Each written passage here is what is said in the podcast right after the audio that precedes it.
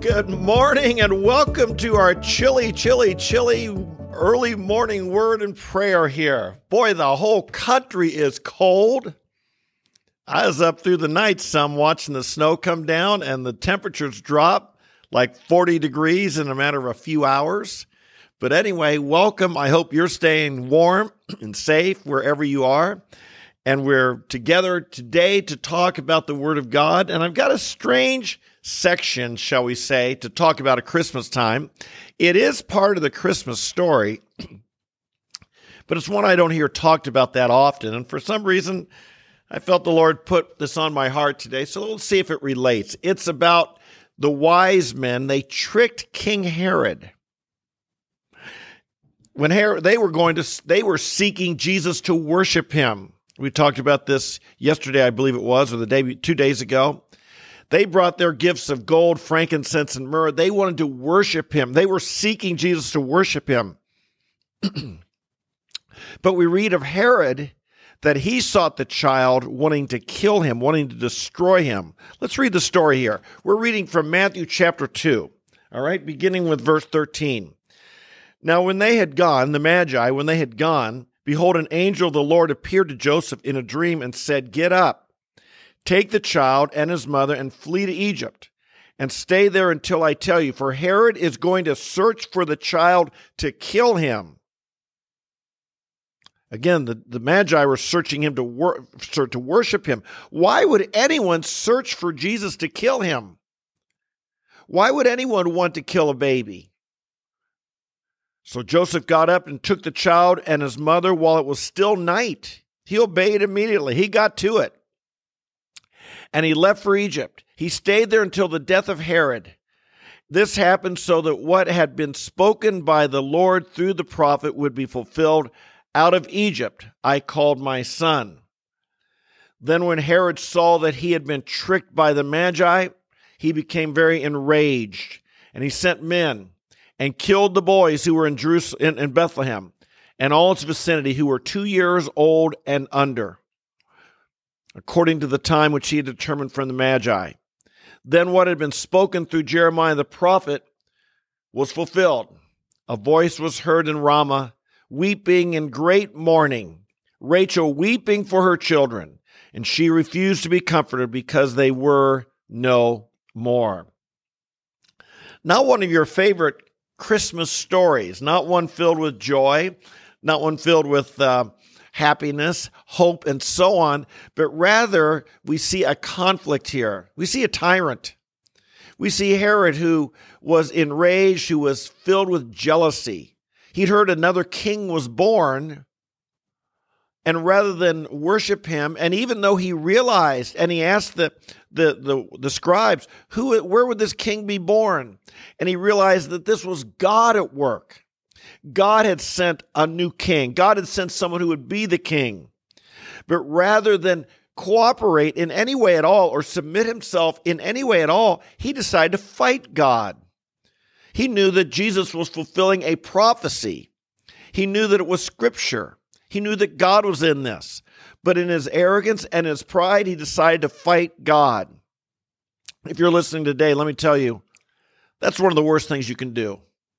You will never beat him. I, I often uh, marvel at the people who think that they can fight God. They think, I have people on campus tell me that on Judgment Day, they, they don't think God's doing it right. They would have done it different. I say, bring it up with God on Judgment Day, and they say they will. They plan on it. They're going to talk to God on Judgment Day. Are you kidding me? You will never beat God. I, the, the sooner you learn in life to cooperate with God, the better.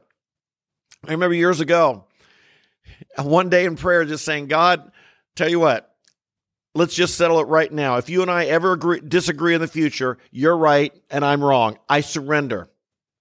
I surrender. I'll acknowledge this. He's the Almighty, folks. He's, he's got all power. He's got all knowledge. He's got all wisdom. And not only that, he loves you more than you love yourself. He loves you supremely. And so th- there's no reason to fight God, and yet we do. And here Herod was going to fight God. He was going to go against the plan of God. He thought he could kill the one who God de- destined to be the king of the Jews, the Messiah. He thought he could do it. Well, he didn't. God protected Joseph, Jesus, Mary. He sent them to Egypt. There they they again we saw how perhaps the gifts that had been brought by the Magi enabled them to sustain themselves. And Herod was driven by his rage and, and so on to send all the children of Bethlehem, all the little boys of Bethlehem, two years and younger, to be killed. What would do this with a person? I mean, how could you kill a baby? What kind of evil would reside in a person to kill a baby? And of course, you know, we might say, well, we've got abortion going on in our days. Yes, I realize that. And, and we'd see that this is a tyrant. And it's been said, you know, power does corrupt. Absolute power does corrupt. Absolutely. And so here he was, a man with tremendous power. And men who are powerful can become quite evil and quite corrupt. And the more power they have, you know, people with less power do do bad things, but not as bad because they don't have as much power, they don't have as much ability.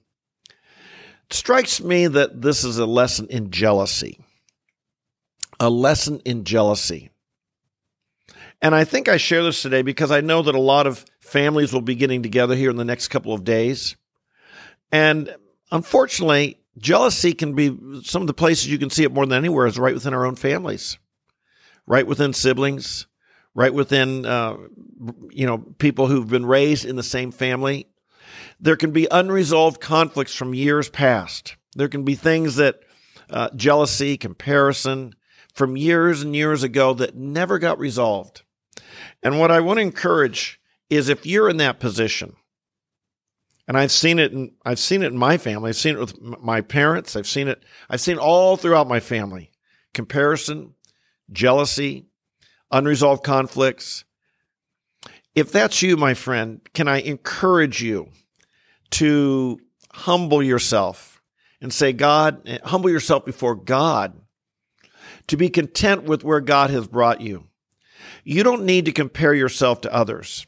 You don't need to feel that someone else is going to take your place or they're going to have more affection or more love or a more special place ahead of the table or whatever it may be than you have. Maybe your parents did compare you. Maybe their parents did put you down in, in relation to another or the other way around. But folks, we've got to learn to see ourselves the way God sees us. We've got to see ourselves the way God sees us. Amen. We've got to learn how not to uh, compare ourselves to others, but say, God, I pray for others in my life. They might be more successful than me. They might be more honored than me. They might be more holy than me. They might be more anything than me, as long as I am everything you want me to be. That's all that matters. Let me say that again that others that we might compare ourselves with, that they might be more successful than me, more honored than me, more, more holy than me, as long as I am all that you've called me to be, Father. We don't have to compare ourselves with others. It's so easy. We don't have to. All we have to be is the person God created us to be. And if you do that, you'll do fine in life. On the other hand, jealousy, it's like a burning, raging fire. It can lead us to do evil things. It can lead us to, to, to heinous crimes. It can lead us to murder in our heart. And even though you might not commit it with a weapon, Jesus talked, as you know, about anger and jealousy and things like this in the heart. Indeed, this is what where we want to be. This is what matters is to have a clean heart. So it's family, it's Christmas time, that means family time. And that means you might be around some people who it opens up some old wounds, it opens up some trials, it opens up some hurts and pain. And might this be a Christmas where God's gift to you is it some of that comparison, some of that jealousy, some of that heartache and pain and hurt that he might take it away and, and give you a healing in your life this Christmas season. Let me pray for you right now, if I could. Father in heaven, I pray today for any and every person here on this live stream or watch this video later in the day or listen to the podcast, that you'd help us to have a heart that is at rest, a heart that is at peace, that the peace of God would guard our all that, that surpasses all understanding would guard our hearts and our minds in Christ Jesus. Lord, I know that so many of us have been wounded in our past, in our upbringing. Parents have said things that have been hurtful. Spouse, uh, uh, siblings have said things that have been hurtful. Maybe a spouse has said something that's been hurtful. In times when the family gets together, uh, that, that we all hope and wish and desire to be warm and friendly and loving and and sometimes, Lord, it's it's stressful and painful, and and uh, it's it's just the opposite of what we would wish for. We pray, Father, today that as far as it depends on us, that we would be at peace with all men. We pray, Lord, I pray for anyone here who needs to have a spirit of forgiveness in their heart. You'd help them to forgive. Anyone here, Lord, who needs to let go, you'd help them let go. Anyone here, Lord, who might need to confess something, would have the courage and bravery to confess to someone that maybe they've hurt. We pray for peace in our families, Father. We pray for peace in our own homes. We ask for this. We know that, Lord, that the spirit that, that drove Herod to want to kill Jesus, that spirit still lives today. A spirit of jealousy, a spirit of pride, a spirit of con, uh, comparison, uh, a spirit of envy. Lord, we, we think it how it, it's we fool ourselves if we don't think it invades our families as well. But in Jesus' name, we want to pray that our families, our homes, uh, our houses, even this Christmas season, might be places of love and peace and righteousness, and this jealousy and these evil attitudes would have no room, no room. We pray for this in Jesus' name. We ask for it in Jesus' name. We ask you to come and reign, and of your kingdom there would be no end to your kingdom, and of the peace that you bring. This is our prayer for our families and our homes this Christmas season and every day. And we need it from you, Jesus. We just we, we just tell you we don't have it without you. We can't have it without you. There's wounds that are too deep, pains that are too deep. But you can give this miracle blessing, and we ask for it in Jesus' name. Amen, amen, and amen. Hey, thanks for being with me today on this couple days before Christmas time. And I hope you're staying warm and I hope you're safe. Again, if you're not from the United States here, we're having quite a weather event here going on in our country through most, most much of the country here the last day or two and the next day or two. So if you're here, I hope you're warm and safe. And I hope that your family, maybe the miracle that you would have and the greatest gift is exactly what we talked about and prayed about today. If you're new, I hope you'll join us regularly. We come here pretty much every day and we get into the Word of God every day because we love the Word of God and we know it transforms our lives. So I hope you'll join us every day. Subscribe to the channel, tell your friends, like the video, leave a comment. I'd be glad to hear from you, okay? And if you're here regularly, you know I love you. I'm so glad to be have the privilege and the opportunity to sow God's word into your life. I know it's making a difference. And God's excited about that. So until we meet tomorrow, might the Lord bless you, strengthen you, fill you with His peace, His forgiveness, His grace, and His love. Amen. We'll see you tomorrow. Bye bye.